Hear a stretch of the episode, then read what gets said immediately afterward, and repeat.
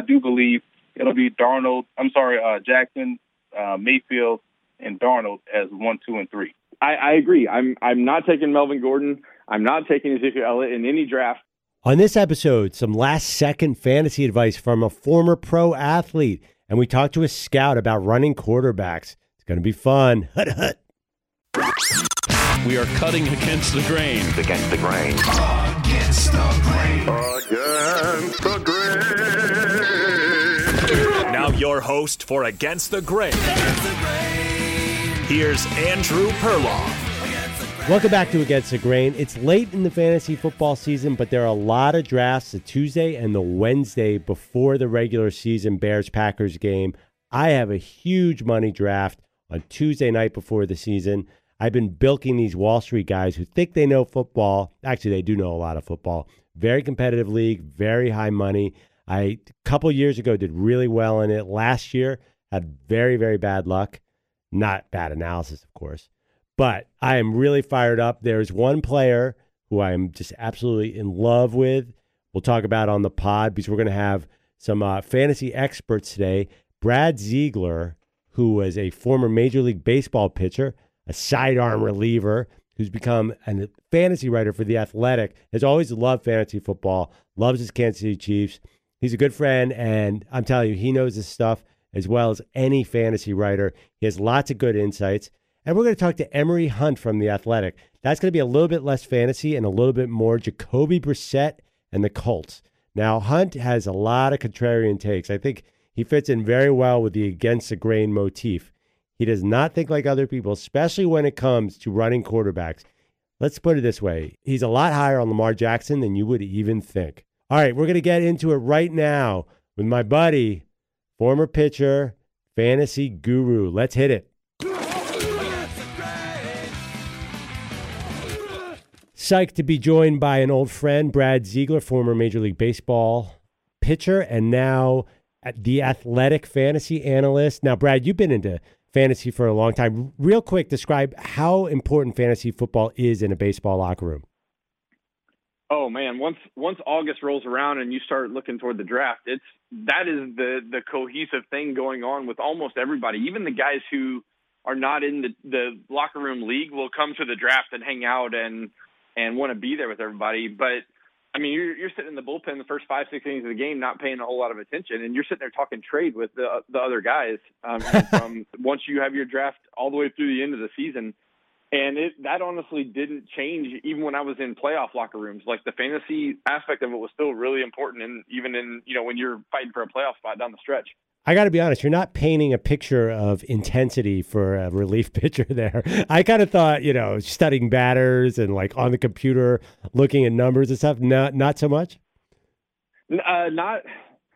be honest. Let's put it this way: that that stuff still happens. You still got to be ready to go out on the field, but but the first few innings of the game, if you're starting pitchers, you know, pitching decent and he's not getting shelled, and you know it's going to be a little while before you get in there, mm. you don't start worrying about the other team's lineup or who's on the bench or anything at, at that point. You've done all that prep work before the game started.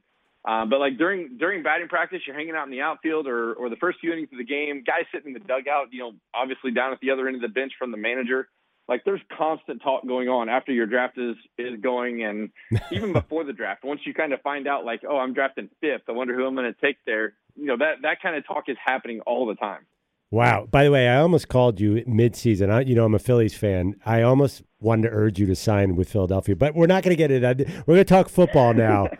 Okay so i want to ask a lot you know a lot of people have had drafts already. A lot of people have their big boards set are there a few guys who you've seen in the last couple of weeks of preseason, arguably the meaningful weeks, week two and three, that you have moved dramatically up and down your position big boards?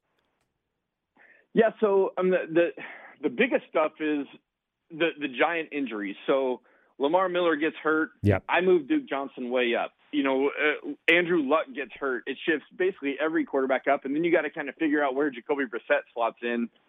And you know, it, and and then you have the holdouts. You've got Ezekiel Elliott. News coming out this morning that you know Jerry Jones basically says there's no deadline for a contract. Like we're we're playing. This is a marathon for us. Like we're basically we're willing to wait until we get a, a deal that we are comfortable with.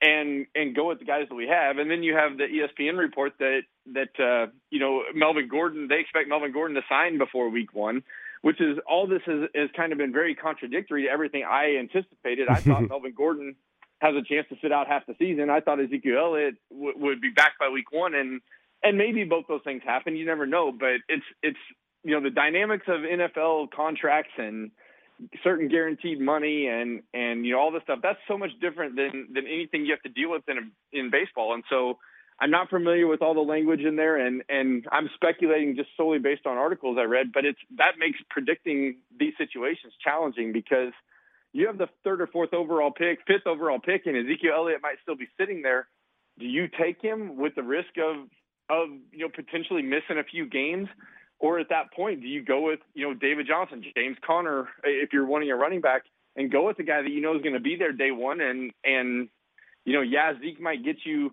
better scores each week when he's there, but you just don't know if he's going to be there or not. You know, I think of Zeke.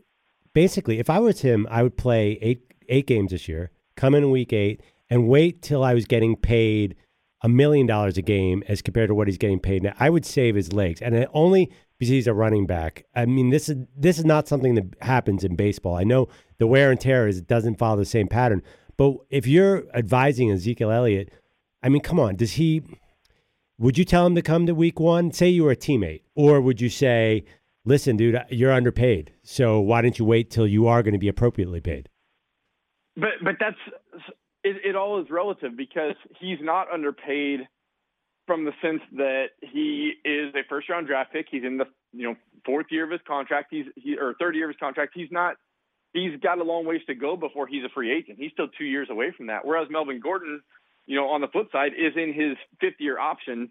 And basically, the only way the Chargers are going to be able to to keep him is either to franchise tag him next year, which we all know how much of a mess that is, or sign him to a long term deal. And it, it's a lot different situation for Zeke because he has to be there a certain amount of time to accrue games for free agency, and it's it's different than Gordon. And and if he sits out half the year, his his game check doesn't change. It, it just depends on how many game checks he gets. And so, let's say he's not, you know, he's they don't work out a long term deal, and at some point he just decides to show up.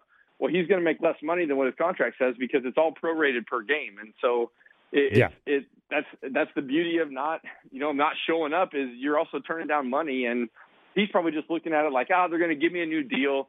I'll come back when I have that new deal because then I'm taken care of.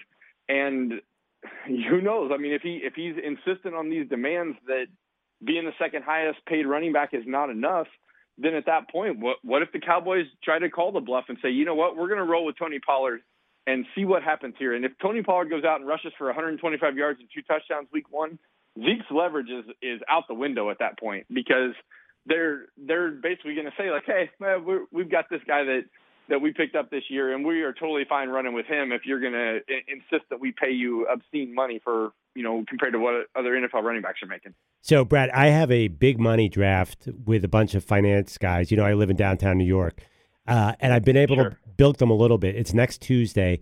With a draft like that, I want I don't want to deal with the Elliott drama. I, best ball league, yeah, I'm all over both Pollard and Elliott. But I, I feel like you know, playing fantasy football, there's there's a level of stress you have to deal with. I'm not taking Zeke at three and having to sit there and wonder what's going to happen. What, what's your philosophy on that? I, I feel the same way. I I in no way want to have risk with my first round pick. I don't want to take a Todd Gurley who's got these knee injury questions, even though he's looked good, you know, in practices and in training camp and stuff. Um, and but at some point you worry like, is he just gonna wake up one morning the day after a game and his knee's gonna swell up and he's gonna miss four to six weeks after that after having to get scoped or something? You just kind of never know. I, I don't want that risk, so I'm going I, I agree. I'm I'm not taking Melvin Gordon. I'm not taking Ezekiel Elliott in any draft because I just don't want that risk with my first rounder. Give me David Johnson. Give me James Conner. Give me uh, you know Nick Chubb. Give me even even you know guys like Dalvin Cook and Joe Mixon are guys that I would take over over the top of Ezekiel Elliott right now. Which basically means I'm never going to draft him because he's always going to go before those guys get uh, get taken off the board. Okay, obviously, I've looked very closely at all those players you just mentioned. I don't think Dalvin Cook is one of those guys anymore. I'm so excited about Dalvin Cook after that big run he had the other day in preseason. Like he's one of those guys that I'm overspending an auction draft for. I'm just going nuts on. The dude looks like a star. Yeah, I mean it's not a question of talent. It's with him. It's all a question of health, and they don't. You know, they didn't even bring in a, a top round draft pick to compete with him this year out in that scenario. They they brought in Alexander Mattison. Uh, I believe they took him in the fourth round. He's a Boise State running back, and and we've seen you know that their Boise State running backs have not a lot of times translated well to the NFL. So it, I think he's just a depth guy. They lost Latavius Murray, so they had to fill somebody in the in the running back room. And there's no question, Dalvin Cook is the guy if he's healthy. And if he happens to be healthy for 16 games, we have, I mean, he we could be seeing literally the a, a rushing champ or, or at least an RB one in fantasy, RB one overall because he has that upside, and that's a pretty good offense, especially if he's in it and and running. It makes the passing game more effective. And and you just need Cousins to be adequate at that point, you, but but it's all about all all a matter of Cook being on the field. Absolutely. Okay. Uh, as long as I have you, let's just go through the top 10 picks real quick. So let's say it's a half point PPR. We'll compromise there. Uh, go. I don't know. Have you ranked? Do you have your like your your top 10? I know you Yeah. have. Yeah. Go ahead. Run down for me. Uh, and anyone listening who has last second drafts, where do you go, Brad Ziegler? Okay, so I'm taking Barkley first overall. Me too. Um, if nothing else, solely for volume. Like he, there's no one else in that offense that's going to take volume away. He was really good last year. I'd like to think he's going to make some progress and get a little bit better. It's not like he's he, he's maxed out his his potential and capabilities yet. So I'm taking Barkley one. I'm going McCaffrey two, uh, kind of for the same reason. Love I, I love CMC. Uh, I'm taking Kamara three. But then after that, I'm immediately pivoting to wide receiver um, because I'm again I'm avoiding Zeke, so I'm going DeAndre Hopkins at fourth. Um, I would take David Johnson fifth. I would take James Conner sixth. I would take Davante Adams seventh. I would take Dalvin Cook eight. Um, looking down, making sure I'm not missing somebody here. Taking Julio Jones nine. Wait, did, have you said Zeke yet, or you you're just allowing No, no, no. I I would not take Zeke in the first round. Like Okay. if I'm if I'm so he's out of my top Okay, 12. okay. I've got him yeah, right now I've actually got him as my number 13 running back. Okay. on- and 13 that's running back? Subject to change. But Okay. yeah, solely because solely because of it, say he misses 4 games Yeah. And I'm I'm ranking those projections for total points at the end of the year. So it, four games worth, he's not going to make up that enough ground in 12 games to to justify having to have him sit on your bench for four games. So Okay. um, so I, I say I think I had Julio at nine. Um, I've got Tyreek Hill at ten. Well, that I've was wait, Nick Chubb. Brad. I was about to ask Go you. So you're a huge Chief fan, and it, it's been a wild off season for Tyreek Hill. Obviously, lost Kareem Hunt. Uh, are you still as bullish on this offense in the second year with Patrick Mahomes? Yeah, I I don't think a lot of people are predicting regression with regression with him, and they say regression to the mean. And my argument to that is, what what mean is there with him? How do you know that last year wasn't his mean? It's I realize it's it's a it was an obscure season as far as it's rarely been done in NFL history, but that doesn't mean he can't do it again. And he literally has essentially every weapon back. They went and added Mecole Hardman. They went and added Darwin Thompson to give him a little dynamic receiving back. Damien Williams was a monster the last five games of the year last year when he was starting and and, and into the playoffs. And if I mean, as long as they don't have major injury issues or off the field issues, then I like there's the sky's the limit for this offense. I think they could theoretically be better than last year. Whoa! Um, I don't know. It, it, it's yeah. I, I mean, I think it's legitimately possible because the, and the biggest thing is their defense is going to be a little bit better because Wait, wait, they wait, wait. essentially can't be worse. Okay, They but they. brought in Steve Spagnuolo. I loved Spagnuolo, but they lost Tamba Hali. They lost uh, uh, Justin Houston. They and Dee Ford. You know that's a lot of sacks that are out the window. I know they brought in Frank Clark, but still, they had a bad defense, and then they let the good players go. Well, so I I'm going to disagree in that Justin Houston and Tamba Hali were quote unquote good players last year. They were good at in their primes, but last year you could see a fall off from both of them, and that's why they basically let them both go for nothing. They both just walked in free agency. um, and neither neither has signed with anybody. So, um, but but I will say Dee Ford was really good, um, and I'm I'm not not denying that, but he was not as good as he was in 2017, and and there were also there was also a lot of angst in Kansas City when he had the offside call against the Patriots uh, on the you know the play that basically could have sealed the Chiefs' fate in, in going to the Super Bowl. Yeah. and he was lined up offside, and there was a lot of angst there. He was about to be um, paid. He was a you know going into a franchise tag situation where he was about to be paid a lot of money. They got a second round pick for him, and they were ready to move on because then they basically flipped that pick along with the first to get Frank Clark, who can be just as dynamic, but he's also it's a four three system now, and they ran a three four last year where Dee Ford sat as an outside linebacker as an edge rusher. They don't have that spot in their defense anymore, so he wasn't even really a good fit for Spagnuolo's system. Right. So they bring in Tyrann Mathieu, um, who I absolutely love, and everybody he's just everybody's just raving about him in training camp. Um, they've they've changed up their cornerback situation a lot, and that to me was their biggest weakness last year. They had a pass rush, they were okay at linebacker, but their their defensive backs were brutal. And now they have brought in brought in Bashaud Breeland. They brought in, um, you know, they drafted Juan Thornhill to play in their secondary.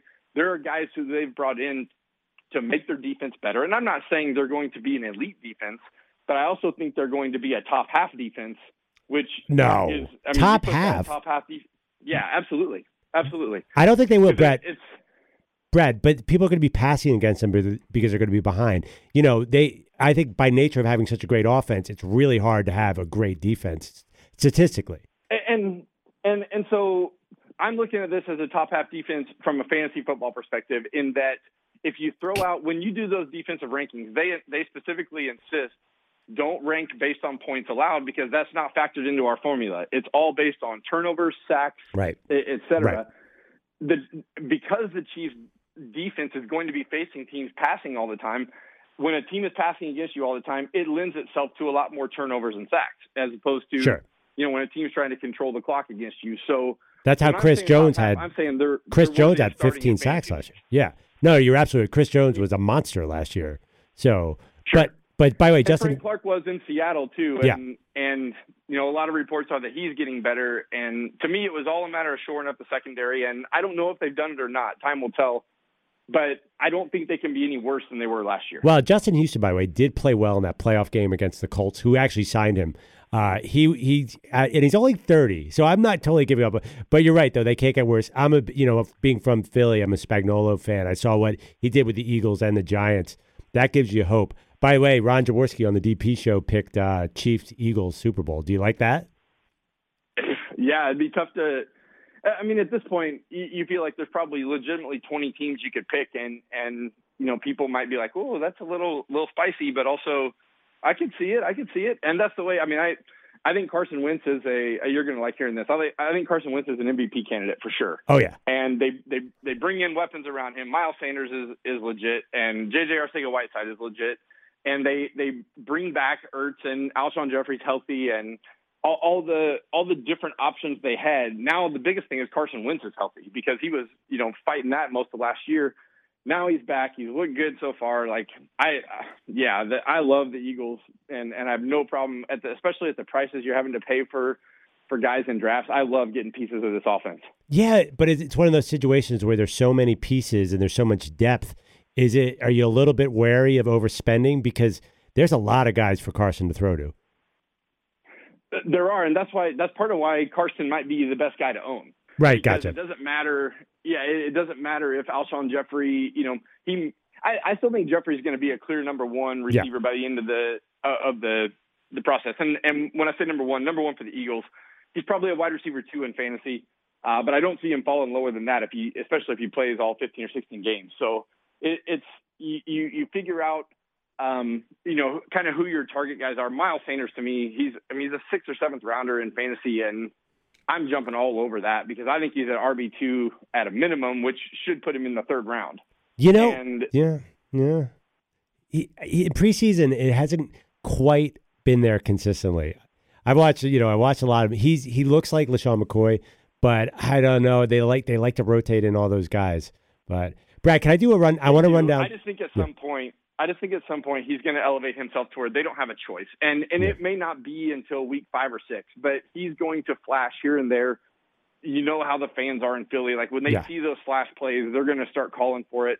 At some point, they're going to realize he is exponentially better than Jordan Howard. Even though I Jordan Howard has a role, it's just not to me. It's not an every down back. I don't even want him as a first and second down back. I want him as a depth guy, Yep. potential. You know, spell Sanders whenever he needs a breather, maybe get it on the goal line. But but Sanders is good, man. He he was really good at Penn State, and his his biggest hangup was he didn't have freshman and sophomore year production. Well, he was behind Saquon Barkley, so Yeah. I, I don't fault him for that. When he got his chances junior year, he was really good, and that's good enough for me. Okay, I want to run down some players and their average draft position. Just give me a quick thumbs up or thumbs down, or whether you think this guy is too high or too low. Uh, let's start with uh, Odell Beckham Jr. and Yahoo's at about 13. Are you bullish on Odell Beckham Jr.? Uh, n- not at that price. I like him more like middle, mid to late second round. Okay. Um, I, I'm just not sold 100 percent that Baker Mayfield's the top five quarterback yet. Okay, I got Le'Veon Bell around nine. Uh, I am completely selling on that notion. I, I would, I want Le'Veon Bell after after Odell Beckham, who I, like I said, I had mid mid to late second round. I don't want anything to do with Bell. I'm I'm really worried about the full year off. I'm worried about the Jets offense and you know how I mean they're the Jets. You know something's going to go wrong at some point. Okay, let's move on. Juju Smith Schuster, the number one wide receiver in Pittsburgh. Uh, where where's his ADP? Oh, his ADP, sorry, 17. So, oh, I buying for sure. I Yeah. I'm okay taking taking Juju around 13, 14. I have no problem if someone wanted to take him at the 12, 13 turn. Um, you know that I yeah I like Juju a lot, and Roethlisberger seems to love him, and I think that's a big uh, a big factor in how much he's going to get how, targeted over the course of the year. Okay, Joe Mixon is at around 18. Bengals running back. I I would buy there. Um, Yeah. The, I mean, the, the the really the only concern with Mixon is what's this offense going to be like without AJ Green? And Mixon was still fairly productive last year when Green didn't play. So, and, and again, he's still learning. He's still becoming, uh, uh, you know, a, a legit NFL running back, and he was still really productive last year. So, yeah, I think I think there's upside there. Okay, uh, this guy's a little bit controversial. Antonio Brown is at 24 today. Every episode of Hard Knocks, I think he goes down a little bit. Uh, where do you stand on AB? Uh, I I would sell at that price. I I'm okay taking him mid to late third round. Um, I don't want him as my first receiver. And when you're taking him 24, that's usually after taking Barkley or or McCaffrey first overall. I don't want him as my number one receiver. I think there's there's too many question marks, and not just from you know are his feet okay? Is his helmet okay? It's more is is Derek Carr what he was three years ago, or is Derek Carr what he was the last two years? And I just saw a lot of concerns that it doesn't matter to me if Antonio Brown's open a lot. I, I think there's a lot of times where he's going to be be missed um, while he's open. There's going to be some angst at some point during the year, some frustration, and and a rift. You know, I, I could see a rift happening, and and all of a sudden, you know, there there's quarterback controversy in Oakland. like I could see all this happening. I just I, I'm I'm shying away from him for sure. Okay, uh, I think this will be the last one. It's a four pack of running backs are all between 32 and 35. I give you Aaron Okay. Jones on the Packers, Derrick Henry on the Titans, Devonta Freeman on the Falcons, and Kerryon Johnson on the Lions. Try and rank those guys. Okay, so Kerryon to me is is the clear cut number one uh, out of that group. I would take him in in the middle of the second round right now. After they traded Theo Riddick and um, you know Matt Stafford's healthy this year, I think there's a really good chance he becomes a three down back. Um, I would take Aaron Jones next out of that group. Um, I'm okay taking him in the third round. Okay. Uh, you know, especially later in the third round. Um, it was Derrick Henry and who else? Who was Uh, let's see. It was Devonta Freeman. Freeman. Okay, Yeah. so I would probably take Freeman ahead of Henry, and the there's question marks with both. Henry, it's it's going to be about usage. Obviously, he's been in a walking boot this this training camp, but um, Freeman, by all accounts, has looked healthy this year. He basically got an off year last year and and was able to rest his body some because he was banged up. So he, he has a, a little bit less miles on him. A lot of his injury issues in the past have been concussion related um, which is not something that that is typically a nagging thing. Once he's back, he's passed all the protocol. As long as he doesn't have another one, I'm not too worried about that. So um, I would take Freeman in the fourth round, and I would put, probably put Henry at the end. I've seen some people predicting that Henry might lead the league in, in rushing, Yeah. which is I think it's in his range of outcomes. But last year he was basically non-existent for 11 or 12 weeks, and then all of a sudden he had monster games where almost half of his production was in a three or four game stretch.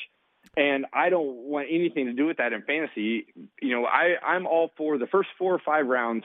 I'm going for safety. I want give me the solid guy in that spot where I'm not taking a big chance.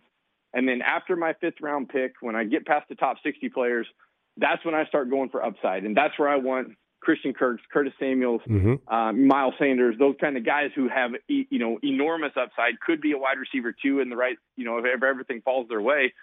I don't want to use uh, have question marks with my top four or five picks, and so uh, that's why I'm I'm definitely going away from Derrick Henry at that price. Got it. Yeah, I'm I'm eyeing those Cardinals receivers too. Okay, uh, last question. Who now that you're retired, who is the best fantasy football player in Major League Baseball? Oh, Or is anybody good? I mean, I, obviously Um, you're an expert. I, Who stood out? Yeah, so so I've I've played some leagues. Adam Wainwright is is by all reports really good. I've never been in a league with him, but he he runs big charity leagues and stuff, and apparently he's really involved. Um, I know Jeremy Hellickson's actually uh, a pretty good fantasy player. I'm in a couple leagues with him. Have been impressed with with some. He started out sucking. I will say that, and he has done a lot of research and, and studying, and and now he is he has improved his fantasy game. Uh, Bryan Holaday, the Marlins catcher, I would I would throw in there as a, a decent player of guys I've played against. He's he's made some questionable moves, but also you know made made some really good ones too. Um, he is in love with Marquise Brown, by the way, the the Ravens receiver, and I don't I don't get the the love at this point, but he just took him in the first round of a rookie draft we did, and I actually had Brown pegged as a third round pick in that draft. So. Well, Brad, Um, it- Brad, you know that all the bit of a reach. you know all the Marlins listen to this podcast, and now they're going to know. Of course, Yeah, so you you you screwed your buddy there. All right. that's okay. I- I'm okay with that. So, um, let's see. I know Max Scherzer is really good. Zack Greinke's really good. Um, guys, I'm trying to think of guys that I, I've just kind of heard reputation.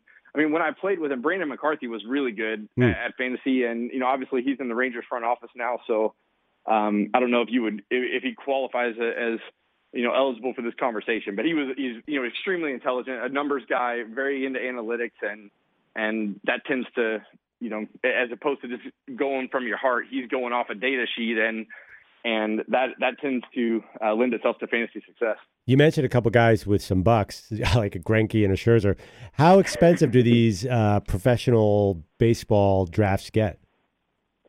Oh gosh, so uh, there are leagues I've heard of with twenty five thousand dollar buy-ins, um, and and it's every year. And then uh, those that league particular in particular that I heard about also had hundred dollars per transaction on top of it. Oh and so I don't know what, what the total bills were at the end of the the, the year, but I've heard about. I've heard of a ten thousand dollar buy-in league um, with a I think it was a twenty five dollar transaction fee, and then most of the I've never played in a league with transaction fees where it was more than like a, a couple bucks or something like that. So I don't I don't know how much those can build up real quick. Um, but but the the standard locker room league I think is is usually between I've seen anywhere from a thousand to three thousand dollar buy-in per team.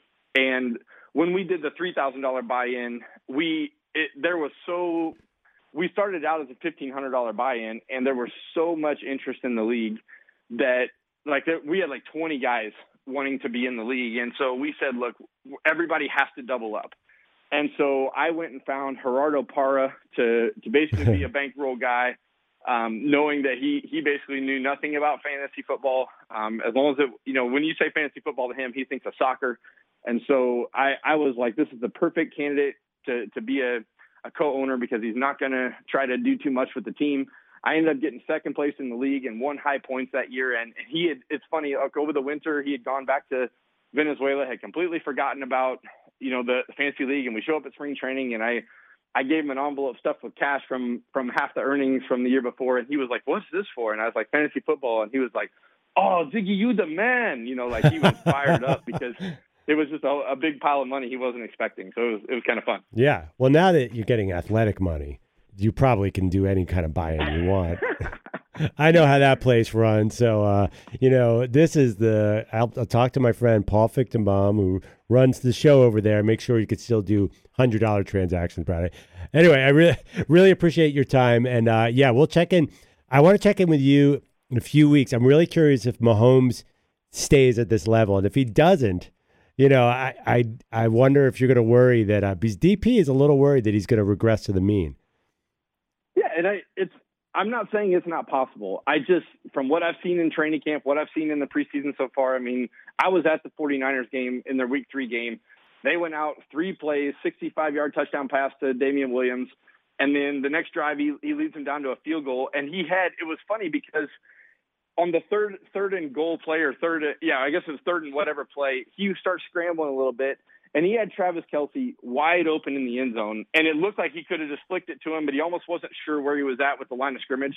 So he went in and kind of dove for a first down and I took saw it. in the back, and every, everybody's like holding their breath, and and he gets up, and you could you they had him mic'd up on on the sideline, or or a mic picked this conversation up, where Reid's like, "What are you doing?" And he goes, "You haven't let me take a single hit all preseason. I had to take something Mm. before the season started," and it was like okay, you know what? As long as he's, uh, you know what? If he gets up, I don't care about him taking taking a hit. As long as he gets up, starts walking, because if if he goes down and Matt Moore becomes the the Chiefs starting quarterback, you talk about regressing to the mean. We're going to go way below whatever the mean is at that point. Gosh, I love how strong a fan you are. I thought all professional athletes were cynical, but you're you're the real deal.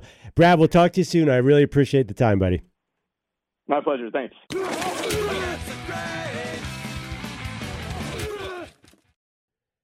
That was great. One of the things Brad recently told me, he does a guillotine league where if your team comes in last place in a given week, you're cut from the league. It's like relegation. It's totally intense. I got to get into it. Okay, our next guest is a guy you may not know now, but I feel like you're going to know. He's a former college football running back, and he scouts really hard. He knows his stuff, and he thinks really differently. I think you're going to like this.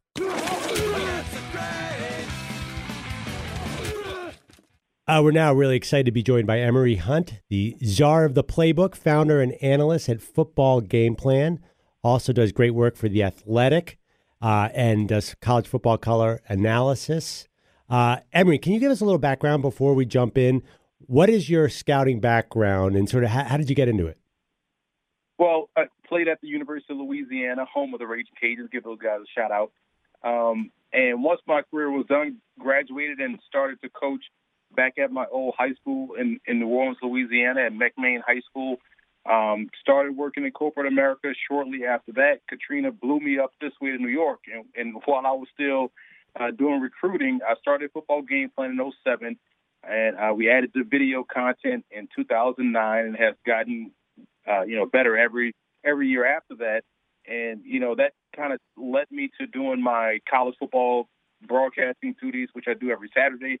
And as far as the scouting part is concerned, we, we were always big draft draftniks, you know, from the start. We watch the draft, and, and you know, when we start to do football game plan, we start to break down the prospects our own and have our own grades, our own specific grades and analysis, and stack those up to how well these guys were performing over time. And just kind of how we got started. You know, if I'm not broadcasting the game, I'm out in in the field scouting a game as well. Like, For instance, I, this weekend I broadcast Western Michigan and Monmouth, um, but tomorrow I'll be at Stony Brook and Bryant scouting the talent that's there. So I always Wow. try to get at least one game in if I'm not doing a broadcast. Who's the NFL guy who went to Monmouth?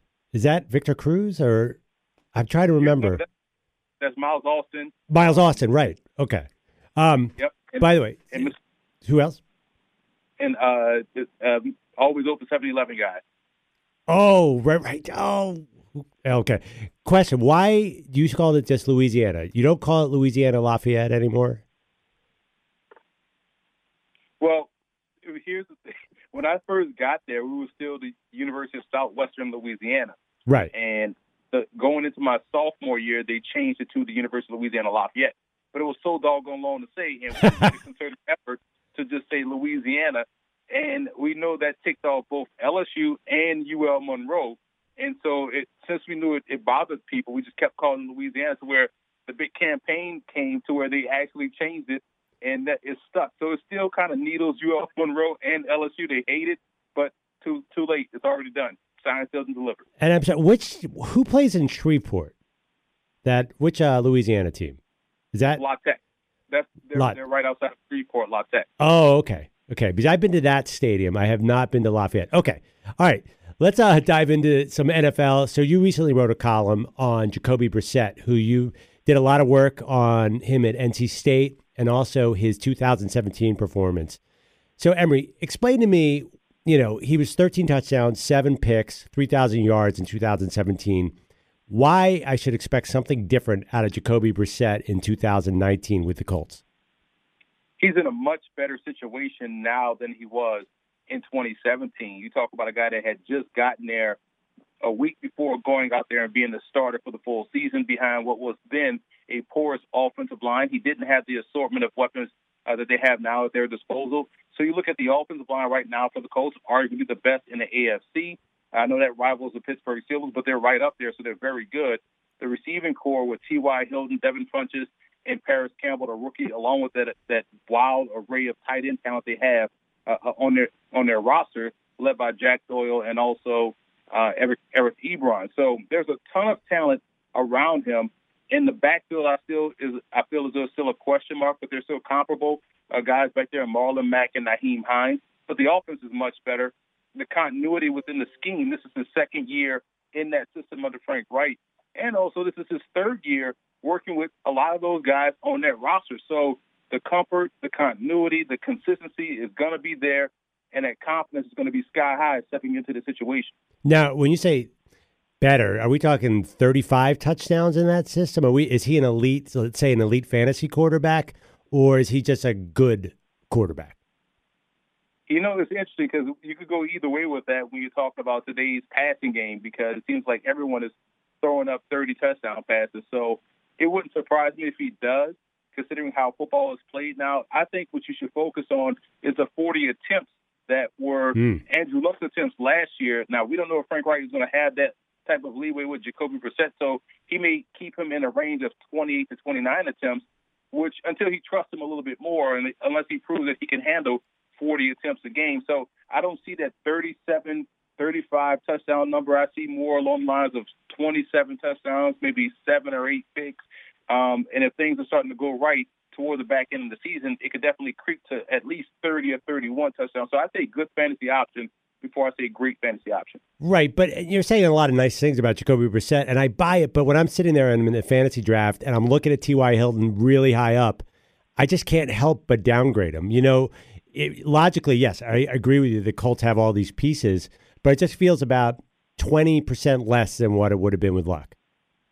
Well, one thing that, that ties into why you shouldn't have reservations about T.Y. Hilton is the fact that Jacoby Brissett throws probably one of the more beautiful deep balls out there, and we know Hilton is a deep threat.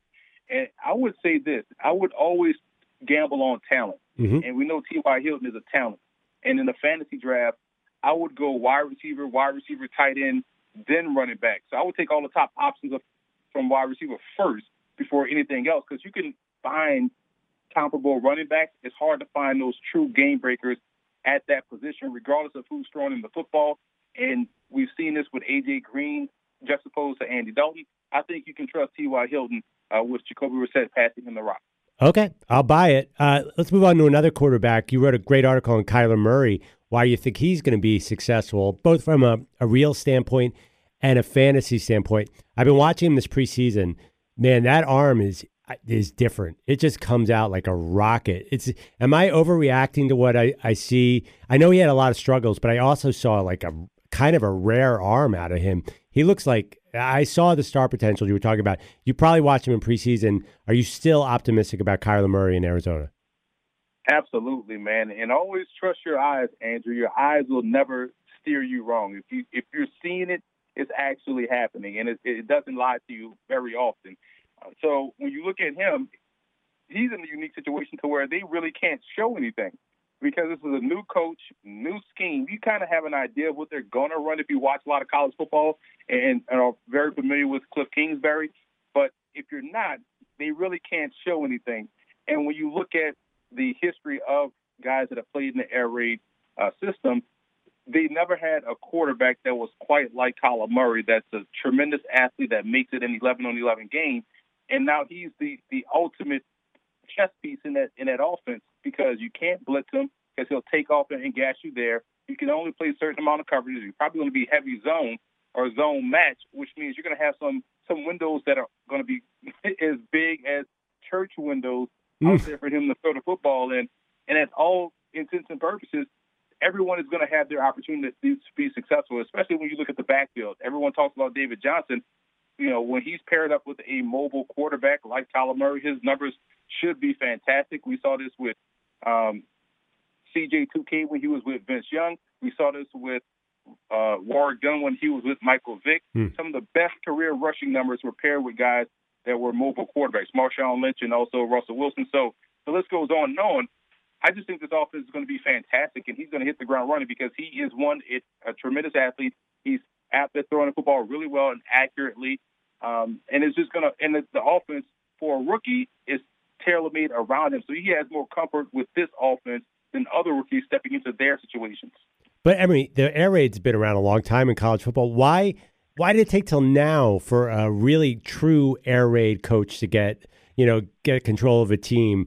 Would they have done this five years ago? The things you're describing, five years ago, ten years ago, especially with a lot of spread elements coming to the NFL.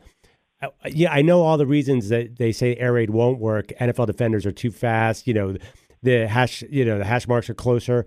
Why do you think it's different now? I feel like if air raid was going to work, it would have happened already. Well, I, I'm glad you brought that up because therein lies the rub, and the reason why is it hadn't worked back then because they weren't receptive to the type of quarterback that could really neutralize what the defense was doing to that air raid offense. Back then, you had quarterbacks that wasn't mobile, that didn't pose a threat in the running game. So yes, you could tee off on those guys and really blitz them. Now, with the advent of the Kyler Murrays, the Vince Young, who I thought was a, a you know a couple years before his time, uh, RG three, Russell Wilson, uh, Lamar Jackson, all these guys are having tremendous success. Why? Because they pose that threat of the running element to it. Deshaun Watson is another one. So yeah, you could sit back there with your quarterback that's in the pocket and also picking apart the defense. But when you add the fact that now you have to worry about him taking off and running or even extending the play, and not only just extending the play, but he could extend it to where he can hit a touchdown deep down the field, it makes that offense a lot more dangerous than what we saw with the Red Gun Falcons, the 88, you know, the run and shoot Oilers. Um, you even have to go back to the Houston Gamblers in, in 84 in the USFL with Yeah. Jim Kelly and company to where you can say, man, look how explosive that offense was. And even then, had a Hall of Fame quarterback and still couldn't threaten the way a guy like Kyler Murray can because of his athleticism. Okay, but you know the arguments against the mobile quarterbacks that they're going to wear down, they're going to get injured. You know, so you look at Lamar Jackson, you look at Ky- all the carries Lamar Jackson had in his starts last year. You look at Deshaun Watson has already had injury problems. Carson Wentz has had injury problems. You can go down the list of mobile quarterbacks. Are- You're not worried about that, Emory? You can't hit what you can't catch. You can't hurt what you can't touch. And you look at guys like Carson Wentz runs reckless. Michael Vick ran reckless. Guys like Vince Young ran under control. A guy like Deshaun Watson, he runs a little reckless, but he also runs under control. He got hurt non-contact Yeah. in practice. Um, Cam Newton got hurt in the pocket. Russell Wilson had to miss the game. So when you and Lamar Jackson, find me tape of him getting hurt in high school or at Louisville. You Hmm. can't because he had because he runs under control. Uh, when you run under control, you're going to be fine. When you run reckless like RG3 and Wentz and those guys, you're going to leave yourself prone to injury. And as the runner, you control angles. You also control the how, the when, the why, the where you take hits. So that's one key that people don't talk about. They think, oh, because you're running, you're going to turn into Christian Okoye. No, you, you're going to run and you're going to find ways to, to not take a hit. And also, not every hit hurts. Uh, that people just don't understand. You get more injury, you get more injuries in the pocket than you do running outside the pocket. So I just think that you know that's a myth that that's going to be debunked once again. Um, as you see guys just consistently run and move around and, and be able to take care of themselves. So the way you describe it, Kyler Murray could be a safer running quarterback than say Cam Newton. Because a lot of people see Cam Newton, he's so big, and say, well, he can run because he's so big, it's safer. It almost sounds like the exact opposite. Yeah, exactly. That's why guys like if size really mattered and juxtaposed to injury, Brandon Jacobs would have been the greatest running back in history. Yeah. Right? But he always seemed to be nicked up or missing some time because he was running directly into people, juxtaposed to a guy like Barry Sanders, who never got hurt, never missed a season, and carried the ball often, uh, you know, a lot. Even like Emmitt Smith, never really got hurt to where he missed, and he carried the ball a ton. So it's all about can you make a guy miss? You know, even a guy like Bettis had elusiveness more so than a guy, let's say, like a trunk candidate or someone that's smaller that people would just assume, oh, Bettis, big guy, bruiser, he's going to get hurt. But his footwork was a lot better than a guy like Trunk Candidate or someone that stays injured, like all of the San Francisco running backs. So when you look at that, it just proves again that you know size is not a skill, and if you're if you're elusive, you can find a way to not get injured. And injuries are also a freak occurrence. Again, Bridgewater got hurt, dropped Mm. back in practice. Watson got hurt in practice. You saw how Cam Newton got hurt. He's taking hellacious shots, and it was that shot that put him out. So I just think that you know it's a freak occurrence. It, injuries you can't predict, um, and I just think people need to stop trying to put their own limitations on those guys that can do things that we haven't seen done before. How tall are you, Emory? Five, ten, two, twenty-five. Yeah, like what's the ideal size for a running back? You don't want the tall guys of my youth are not there. There's no Marcus Dupree's or Eric Dickerson's anymore. Right, and, and here's the thing: if you're going to uh, backs come in all great, you know, shapes and sizes, right? So if you're going to be a good back, you just have to have great pad level because we've seen shorter backs run extremely high, and it's like you're giving yourself Mm. a lot of room to hit. You've seen taller backs, let's say like a Deuce McAllister, run with so much body lean to where, man, he's running like he's a, a five nine guy, which is awesome. Uh, because again, that when you run with good pad level, your change of direction is, is greater, and you can also uh, elude defenders more so than guys that tend to run high. I didn't even know Deuce McAllister was tall, which shows you exactly what you're saying. I thought he was a little guy. I had no idea. Deuce, he is six two. I, I No. ran into Deuce. Yeah, Deuce is a legit six two and a half. I ran into him uh, last weekend at the Jet, Jet Saints preseason game, and Deuce is a big dude, man, like legit six two and a half. Marcus Allen is about the same height as Deuce as well, a taller guy, six two and a half, and, and he ran like you you running your dreams. You know, he was so fluid, so smooth uh, for a taller guy. Okay, this is a bit of a left turn, a left-handed turn. Tim Tebow was a mobile quarterback as well. I have a theory. I saw him when he tried out for the Patriots. He was 26, and I swear he could not beat linebackers the way he did when he was 22 in Denver. Is it possible that a Tim Tebow or some of these mobile quarterbacks can lose just a little bit of speed as their career goes on, and that can affect their play? I know Tebow doesn't pass like the guys we've been talking about, but is it is that a theory that works at all? That Tebow maybe took too many hits and eventually, like, he couldn't get away with what he did early in his career? Or maybe he just wasn't that fast to begin with. And be, here's the thing too, because of his size, and I'm glad you brought up him in college and what he was able to do, you know, when he was in college, because in the NFL there are no 18 year old linebackers, there are no 18 year old freshmen. We saw this back in the day with Ron Dayne. Yeah, you can run over some 18 year old true freshman linebacker that's afraid to tackle you. In the in the NFL, no one is afraid to tackle you, so you can't do the same thing. Uh, and I think Tim, Tim Tebow thought he can continue to do what he what he was doing at Florida. It worked for him, but when you're he was already a, a thicker guy, so he's going to naturally slow down. Yeah. But these these more agile guys are something that's something you won't lose. Uh, Father Time is undefeated. Your your weight gain is going to be something that obviously we all go through, and so you're going to get slower, but you won't lose that elusiveness if you still have it. Like we see a guy like LeSean McCoy at his age Hmm. still has that footwork despite him not being the the same dynamic player he was in his 20s, but the footwork doesn't leave. Absolutely. Okay, uh, let's talk about the 2018 quarterbacks. If you had to rank the guys, Baker Mayfield, uh, Sam Darnold, Josh Rosen, Lamar Jackson, and Josh Allen, rank what you think they will have, who will have the most success in 2019. I would go Lamar Jackson, Baker Mayfield. Um, I'm going to give some credit to uh, Sam Darnold. I, I think he's going to have a, a tremendous year this season. Josh Rosen, I think, will get cool. Smarter heads will prevail, and they'll start the dude down there in Miami. and then, then Josh Allen. I think Josh Allen's numbers will be improved. I think he'll have uh, Mitch Trubisky type season where the numbers are improved, but you still feel as though he's maybe slightly holding the team back a little bit. Um, so I, I see that happening, but I think all guys take a step. But I, I do believe it'll be Darnold. I'm sorry, uh, Jackson, uh, Mayfield, and Darnold as one, two, and three. I actually knew you were going to go Lamar Jackson number one. Do uh, people give you a hard time about that? Because the consensus is Baker Mayfield is going to be the face of the NFL this year, and for good reason. I mean, he was great last year. Uh, have you gotten a lot of flack for your Lamar Jackson love over Baker?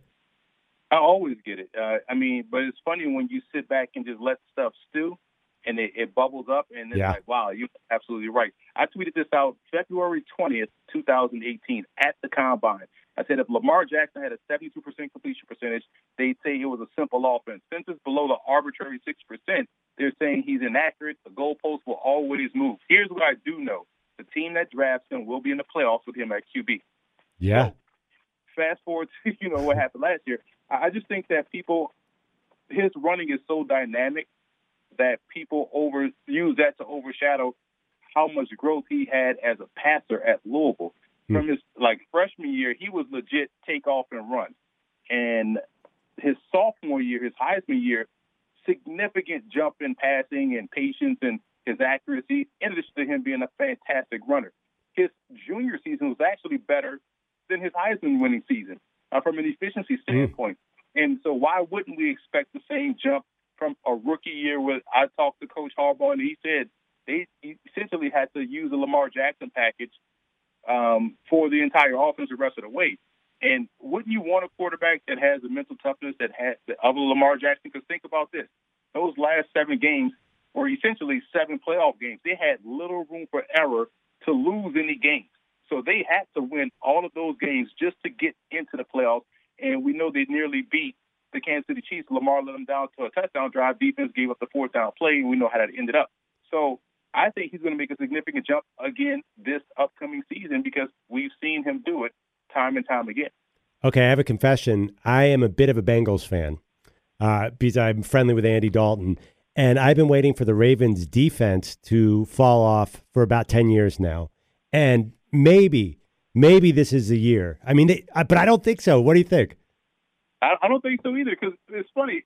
Every time, ever since the Ravens has have uh, has you know have arrived to Baltimore, if all you you never remember a Ravens defense being terrible, don't you? Nope. It, it just seems like it has all. No matter who's on that team, they they're like Clemson's defensive line.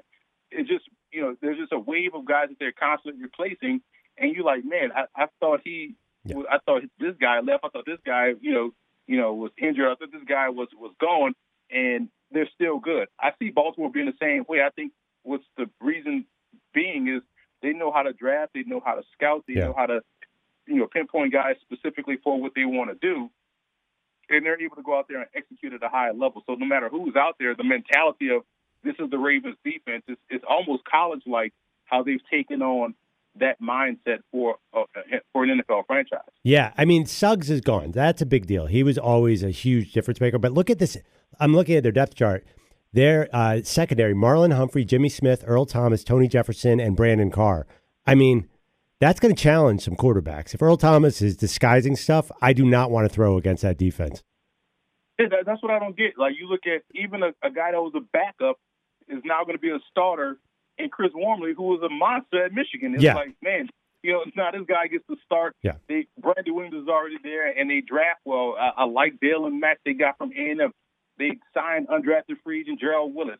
Jaylon Ferguson led the FBS in sacks, and all you heard about him was Yeah. negative stuff coming in the draft. But you, you know, you don't get to lead the FBS in sacks if you're not talented. Obviously, whatever speed athleticism you have is working for you. So they just find guys that can that can get the job done, and it it always seems to work out there that Yeah. way for them on that side of the ball. Yeah, I know. It's like you're Andy Dalton. You're like, oh, finally, Suggs is gone. Then Judon gets around the edge, and it's like, where does this guy come from? All right. Uh, yeah, I saw you write about the Jets, by the way. I'm pretty high on the Jets right now. I feel like we know the skill position talent with Le'Veon Bell and Sam Darnold.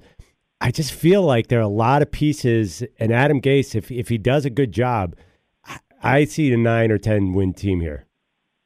I agree with you. You know, when you look at this team pound for pound, I think he has more talent here than he did in Miami. Oh, sure. And we know that that first year in Miami, they, they were able to get to the playoffs. Um, but when you look at this team, like you said, the offensive line I think is solid. The the addition of Jamison Crowder I think was an underrated one. They got legit four backs that they can use in unique situations. All those guys from Le'Veon Bell, Ty Montgomery, Elijah McGuire, Raging Cajun, and Trenton Cannon, they can all line up at receiver and be effective in the downfield passing game. So there's a ton of creativity that they can utilize, a ton of explosiveness.